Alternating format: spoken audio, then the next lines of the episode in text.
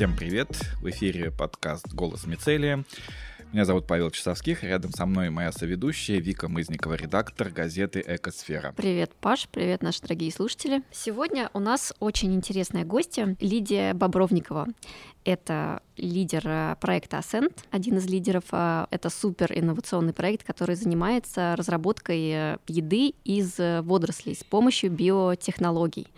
Лидия, привет. Всем привет. Здравствуй, Лидия. А, вообще интересно, в чем, ну, ты сейчас сказала, Вика, о чем проекты, но вообще, ну, то есть, что такое как это работает? Вообще, как работает? Чем вы занимаетесь, да, как там? Проект в целом находится сейчас на такой э, стадии разработки. Он нацелен на несколько лет и в будущем, вероятно, сможет решать проблемы человечества не только, когда мы говорим о космосе, а в целом и на Земле, и для производства каких-то фармацевтических препаратов, и э, для питания на отдаленных объектах, например, в арктических и антарктических станциях или там на нефтяных платформах.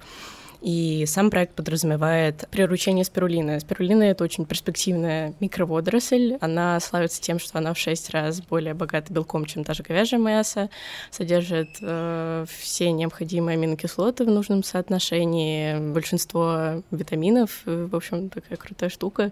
Вот. Но спирулина имеет одну такую проблему, ее очень тяжело модифицировать, то есть заставить синтезировать какие-то гены, белки, в принципе, вещества, которые нам нужны. И наш проект в том числе нацелен на то, чтобы приручить эту прекрасную лошадку и использовать ее в будущем. Слушай, а ты можешь объяснить подробнее? Вот ты говоришь, что в ней так уже содержится много там, угу. аминокислот, белка, так что же в ней тогда не хватает, чтобы люди могли ей... Почему мы еще все не питаемся спирулиной? Um... Спирулина безвкусная. А, ну вот. Но есть одно но, понятно. Да, но есть одно но. У нее есть уже какие-то биосинтетические пути, которые позволят там в будущем заставить синтезировать вкус. Например, вкус э, лимона или вкус э, ванили с растительными вкусами попроще, чем с животными, но я надеюсь, что и с этим все получится. Также наш проект подразумевает контролируемый синтез нужного нам соединения, например, того же ванилина. И контролировать мы это собираемся светом. А, посветим определенную длиной волны, определенным светом начинает синтезироваться вкус. Если мы не светим, вкус не синтезируется. В условиях космоса очень важно контролировать растрату энергии, потому что ресурсы а, ограничены, и вот как раз такая система переключений очень имеет большой потенциал. Mm. А вообще откуда берется эта водоросль? Она растет где угодно, ну то есть откуда она вообще? На самом деле человечество питается ей уже довольно давно. Э, в течение нескольких веков в Африке есть целое поселение, которое делает аспирульные лепешки. Э, например, в озере Чат вводится довольно большое количество видов спирулины, и они вот как-то там перерабатывают и едят. А сейчас спирулина является таким суперфудом, очень э, популярным, можно купить практически везде, либо в форме порошка, либо в форме таблеток, и, в общем, вести здоровый образ жизни. Да, интересно. Слушай, она только пресноводная, да? И... Да, но не, не прям пресноводная, она предпочитает э, содовые озера. Поэтому в том числе в среду приходится добавлять довольно большое количество соды при культивировании. Но еще большой плюс спирулины, как и многих микроводорослей, они способны перерабатывать какие-то органические соединения Поэтому в том числе такой пикантный вопрос про космос. Э, с помощью спирулины можно будет получать не только еду, но и перерабатывать всякие отходы человека. А. Поэтому... Она будет есть банановые кожурки? Я бы... Я бы... Нет, скорее отходы человеческой жизнедеятельности. А, понятно. Отлично. А в темноте она может расти или как? Нет, спирулина является фототрофным организмом, то есть ей для жизни не, совершенно необходим свет. В частности, для процесса фотосинтеза, с помощью которого она, ну собственно, делает свои питательные вещества и кислород, которым мы дышим. Так что вот кислород как а, такой... То есть еще один побочный эффект такой, типа ее. Круто. Для космоса большой плюс. Лидия, вот э, ты говоришь по поводу основных двух вкусов, да, которых, я так понимаю, вам уже удалось добиться, да, лимон и ваниль. И как это вообще? То есть э, долго... Вы их выбрали, потому что их легче всего было получить, правильно, да? Нет, поправочка, мы в этом году вот только начали проект, ну, как в прошлом ноябре. И в этом году мы концентрировались на системе регуляции вот с светом.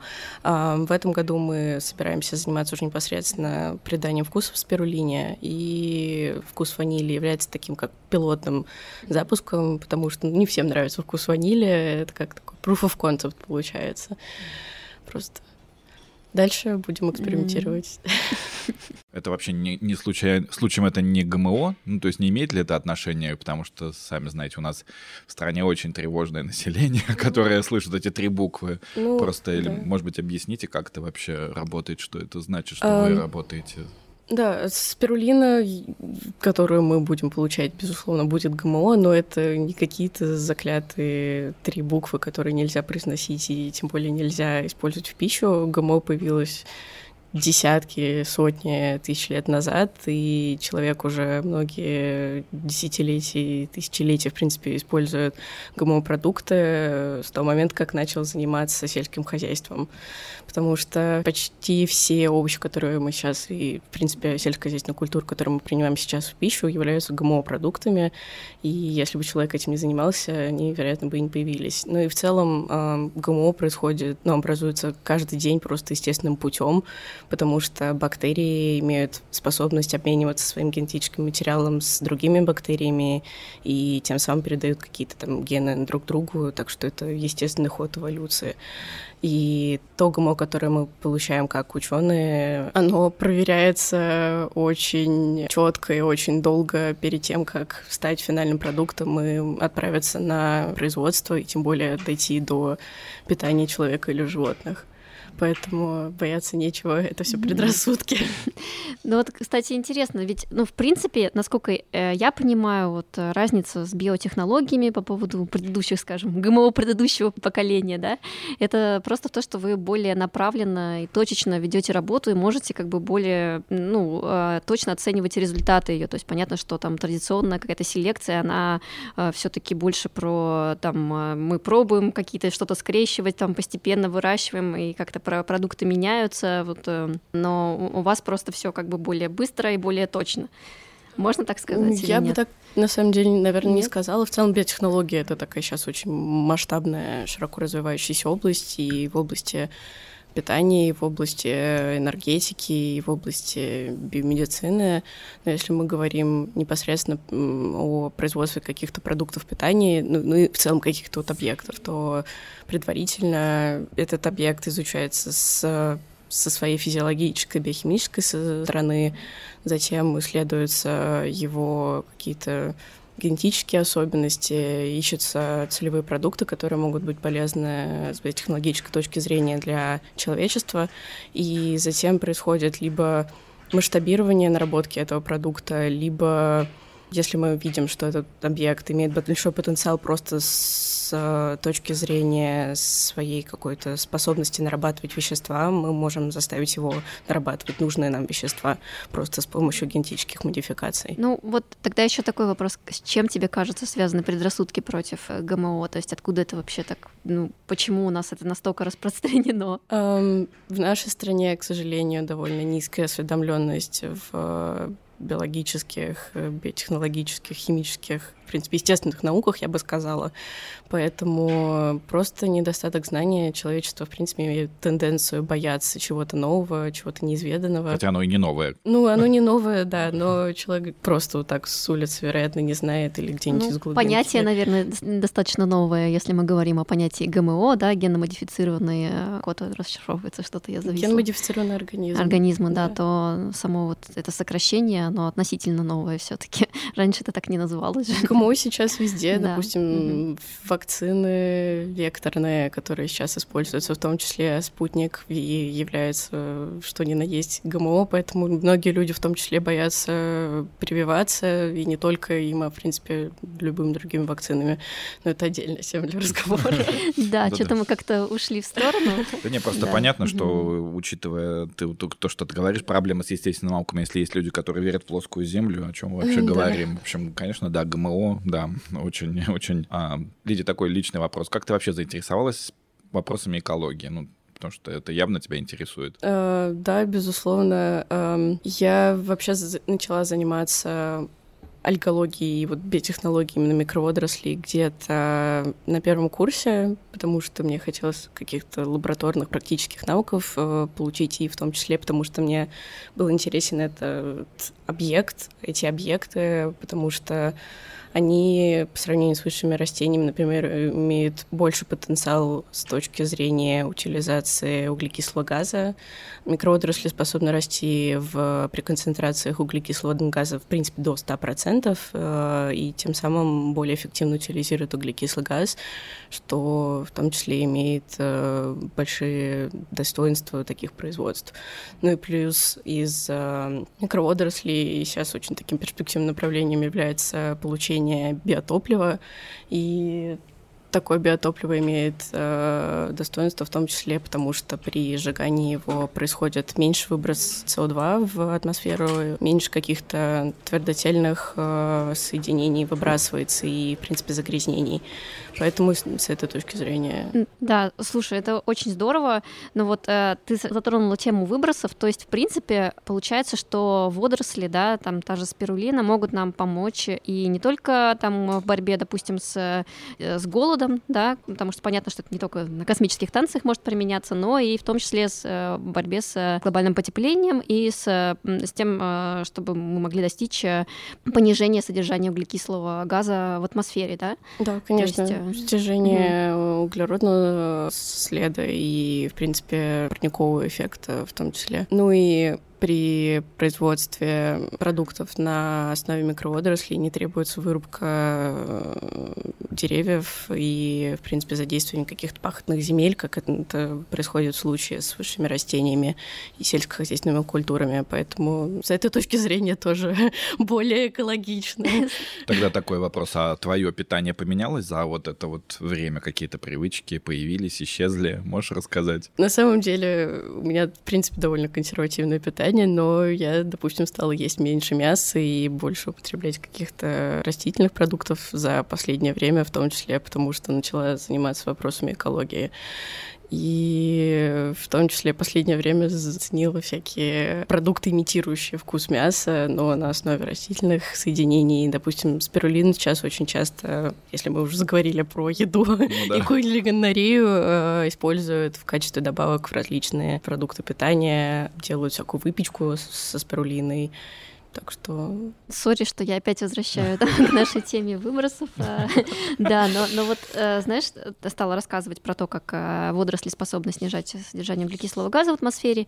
И, ну вот, э, есть же такой способ, да, предлагаемый борьбы с изменением климата, это фертилизация океана, да, чтобы росли водоросли, то есть там добавление на основе железа удобрений. Вот как ты считаешь, это вообще, насколько это работающий метод? То есть нет ли там каких-то возможных э, подводных камней, так скажем, потому что мы знаем, да, там бывают из водорослей заморы, когда водоросли, наоборот, э, как бы весь кислород из воды, как это сказать, э, съедают. Ну, на самом деле сложный вопрос. Многие микроводоросли, в том числе, способны к биоремедиации, то есть это очистки сочных вод. Но вот про вопрос заселения океанов я, честно говоря, задумываюсь, наверное, слышу впервые. Все зависит от подбора водорослей, которые это будет осуществляться, безусловно, потому что все имеют разные темпы роста, все имеют разную потребность в кислороде и питательных веществах. Так что в ближайшие десятилетия вряд ли получится осуществить подобную схему, но человечество идет семимильными шагами вперед, так что, надеюсь, в ближайшее какое-то количество времени получится решить эту Интересная проблему. просто тема, потому что, мне кажется, есть такое, как бы сейчас э, борьба между проектами по высадке леса, да, и какими-то вот... Э, у нас постоянно вспоминают, что океан, на самом деле, у нас uh-huh, легкие uh-huh, планеты, uh-huh. да, и что, а, возможно, как бы нам стоит больше делать ставку на океан, а не на леса, как ты говорила, что потому что высшие растения хуже поглощают. Ну вот с э, точки зрения ремедиации, да, водоросли в этом направлении имеют довольно большой потенциал, потому что сейчас уже довольно большое количество исследований были нацелены на переработку именно каких-то отходов производств, в том числе из рек и из океанов, э, было показано, что микроводоросли более эффективно утилизируют там, нитрат содержащий, э, азот содержащий, фосфор содержащие соединения, а также органические соединения, поэтому Я думаю, что можно было бы экстраполировать такую особенность и на океан, и перерабатывать все загрязнения, которые сейчас mm-hmm. находятся в океане. Супер. А, такой вопрос. А сама бы хотела полететь в космос? Если да, то почему? Ну или если нет? Не, на самом деле полететь в космос — такая большая мечта с детства. Я думаю, что очень многие люди мечтали в детстве полететь в космос. Я даже когда поступала в университет, у меня были такие идеи пойти на факультет космических исследований МГУ, возможно, не в бакалавриате, но там в магистратуре. Но я влюбилась в то, чем занимаюсь сейчас, и не очень готова менять. Хотя, если получится, появится возможность э, совмещать и дело, которым я занимаюсь сейчас, то есть исследованием водорослей и поиск каких-то проблем, которые они могли бы решить, и полета в космос и, в принципе, проведения каких-то исследований в космосе, я бы с радостью согласилась. Слушай, ну, мне кажется, это интересная тема, потому что, действительно, если мы посмотрим на научно-фантастические фильмы, понятно, конечно, что это э, отдельная история да. и нереальность, но все таки все равно, если у нас будут долгосрочные какие-то экспедиции, то, естественно, нам понадобятся и специалисты угу. в области там, биоинженерии, биотехнологий в космосе, я думаю. Так что почему нет, кто знает. Да. Ну, вообще, про водоросли в космосе э, человечество задумывается уже очень долго долгое время, еще с середины 20 века, по-моему, придумывали, как можно использовать хлореллу как питание в космосе. Даже у Стругацких в рассказах и в книгах НГ встречается хлорелла как такая э, питательная биомасса, которой космонавты питаются. Вот. Но хлорелла которая тоже является очень популярной водорослью, она оказалась не очень пригодной, потому что она довольно плохо переваривается, у нее очень такая своеобразная клеточная стенка, поэтому в какой-то момент перешли на спирулину, и сейчас даже у Европейского космического агентства есть проект Мелисы, который они уже довольно долгое время разрабатывают, и у них вот спирулина тоже будет как такое э, звено в всей этой закрытой системе, но они рассматривают ее как просто дополнительное звено, а не как основное для питания. Угу. Ну, то есть э, вы все-таки предполагаете, что можно в принципе всю вот цепочку питания, да, выстроить на спирулине. есть... Да, угу. и переработка отходов, и производство питательной биомассы, и производство кислорода, все зависит от масштабов, в которых это получится осуществить, но в целом, да, мы предполагаем, что это будет вполне рабочая система. Ну вот просто, чтобы представить себе э, идеальный случай, это просто вот такая замкнутая система со спирулиной, которая разных вкусов, э, да, и которая может составить такую разнообразную угу. диету, да, а потом еще и утилизирует э, все отходы жизнедеятельности. Вау. Да, вообще эпично. Цикличная экономика в космосе. Лидия, а как проходит обычный день в лаборатории? Можешь рассказать, что это вообще, как? Ну, то есть... У каждого свой... У нас ребята в команде в целом занимаются очень разными направлениями исследований. Говоря про себя, я занимаюсь вот водорослями непосредственно и в рамках проекта, и за его пределами. Все зависит от задачи. Например, если я исследую какие-то физиологические, биохимические характеристики конкретного штамма, то я могу сварить среду, параллельно с этим отобрать пробы, начать их как-то исследовать на концентрацию белка, углеводов, липидов. Так что все очень индивидуально. Если это какой-то генно-инженерный проект, то можно выделить геномную ДНК или там плазмиду из, э, если мы говорим о каких-то прокариотах, бактериях. Вот, так что все очень индивидуально. А за компьютером много работы проходит? Или какой баланс? Не знаю, аналитическая работа и э, лабораторная, как они соотносятся примерно? Когда идешь в науку, даже не подозреваешь, насколько много приходится сидеть за компьютером, потому что исследование каких-то литературных данных, да и обработка своих данных, э, написание текстов, э, в том числе каких-то статей, отчетов, документация своей работы, расписание протоколов, планов. Это все очень время энергозатратно, и, к сожалению, да, приходится очень много времени проводить за компьютером. Ясно. Ну так вот всегда, да, думаешь, пойдешь, идешь в ученые, там, я не знаю, экспедиции, там, исследования, там еще что-то, сидишь за компьютером. Но оно того стоит на самом деле, да, потому я, да, что, понимаю, что это же очень четкая документированная коммуникация с другими учеными, если не документировать свои труды кто узнает, да, как. То, то потом их просто никто не сможет, во-первых, осознать, э, найти, возможно, найти какое-то им применение, э, недостатки или достоинства, и, в общем, чем более доступно и четко мы доносим свои какие-то новые данные и соображения, тем более больше как бы выход мы будем иметь в будущем. Вот, знаешь, у меня такой вопрос по поводу спирулины, да, ты говоришь, что, в принципе, это очень эффективное питание, но у нас вот сейчас в мире очень э, сильная проблема голода, она все более и более актуальна, то есть все больше людей голодают, нехватку еды испытывают, и при этом, э, ну, есть данные о том, что снижается плодородность э, традиционных там злаковых, например, угу. культур. Смогла бы спирулина вот в таком глобальном масштабе помочь в борьбе с этой проблемой? Проблемой? Я считаю, безусловно, поскольку спирулину можно бы было модифицировать не только с помощью каких-то там вкусов и пищевых добавок, можно было бы в целом повысить еще больше ее какую-то энергетическую ценность. И спирулина по сравнению с другими микроотраслями цианбактериями имеет совершенно какие-то потрясающие темпы роста. Она там за 6 часов удваивает свою биомассу, поэтому Ого.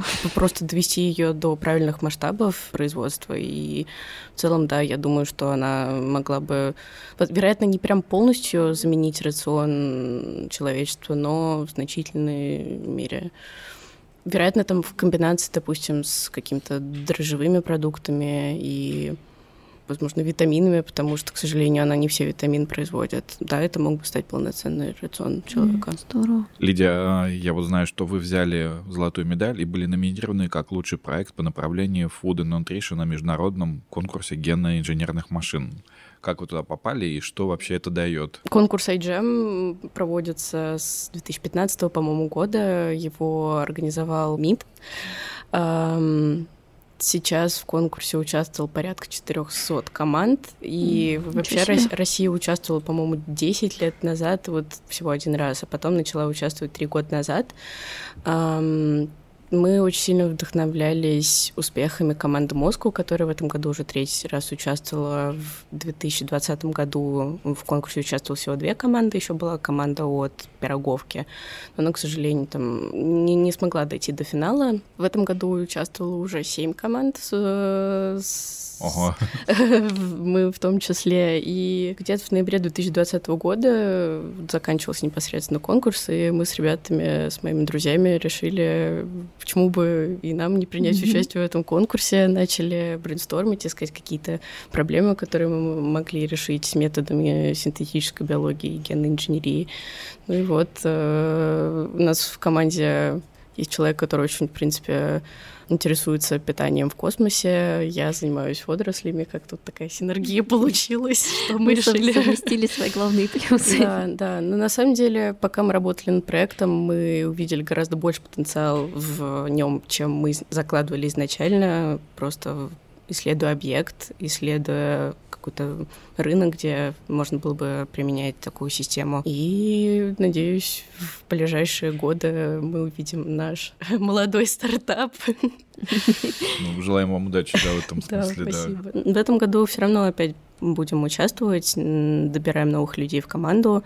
Вероятно, в этом году мы сконцентрируемся на синтезе и ванилина, и каротиноидов, потому что по последним данным мы, мы, мы со многими людьми общались в течение этого года, мы выявили, что, вероятно, таким актуальным решением будет наработка именно каротиноидов, потому что это мощные антиоксиданты. В целом, многие ученые по всему миру сейчас занимаются производством каротиноидов из микроотраслей и пытаются... Поясни, что такое да, каротиноиды. Да, вот каротиноиды — это пигменты растений, э, содержащие в своем составе большое количество э, атомов углерода, и они все окей, нет, все, я, я, окей.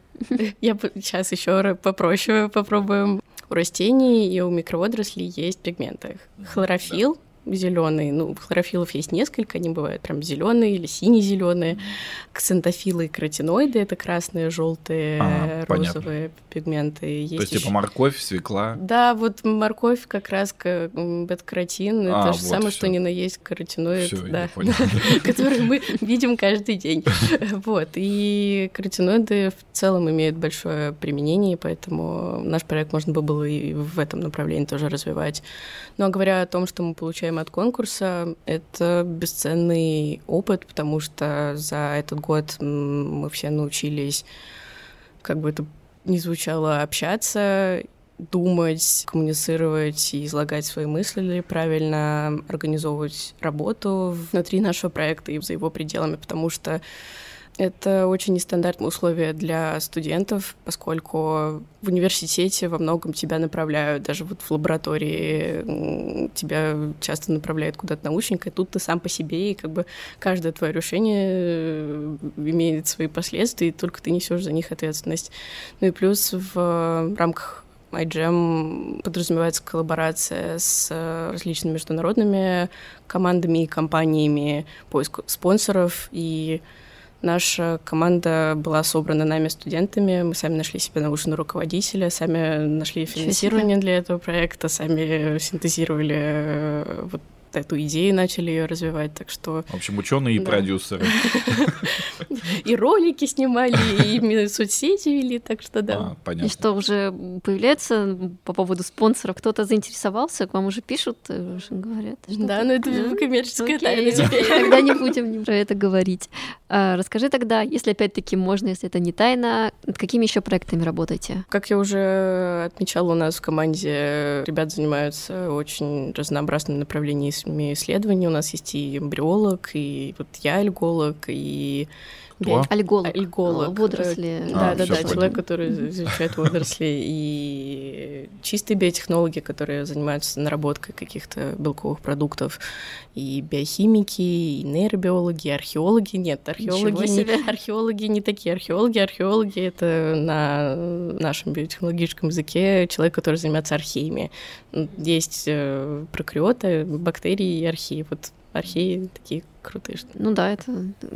Я, я забыла, просто это даже не царство, это получается, я забыла, как это... Это отдельный домен. Да, это да, домен. Да, это... Да. На самом деле, как ты уже сказала, очень много направлений, и, ну, есть такое ощущение, что биотехнологии сейчас переживают какой-то вот бум, да, супер такое развитие.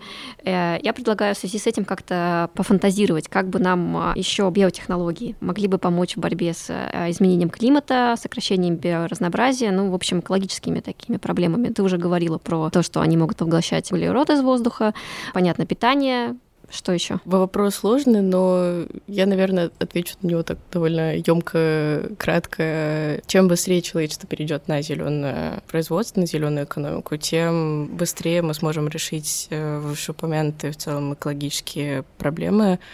Зеленая экономика, расшифруя, подразумевает производство на основе микроорганизмов. То есть сейчас очень большое количество соединений в целом производств основаны на химических синтезах и на химических превращениях.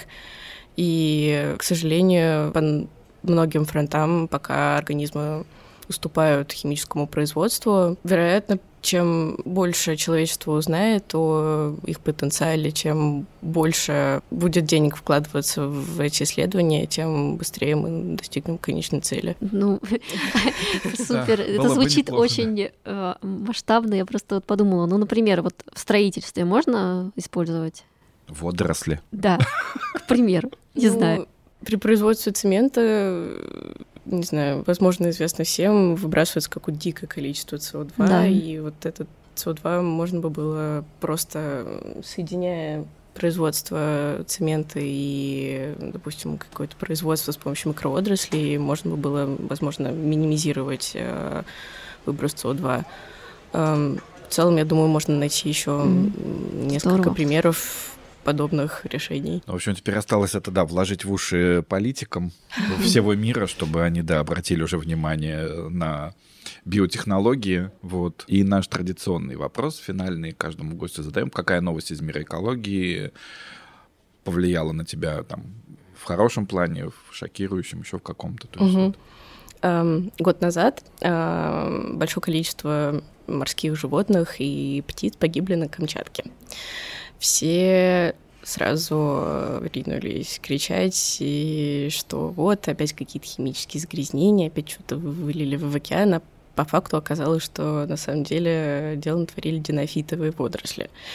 На самом деле, вот до того момента вообще не знала об этих водорослях, и оказалось, что они примечательны тем, что сезонно при изменении каких-то э, параметров они начинают очень активно размножаться и синтезировать токсины.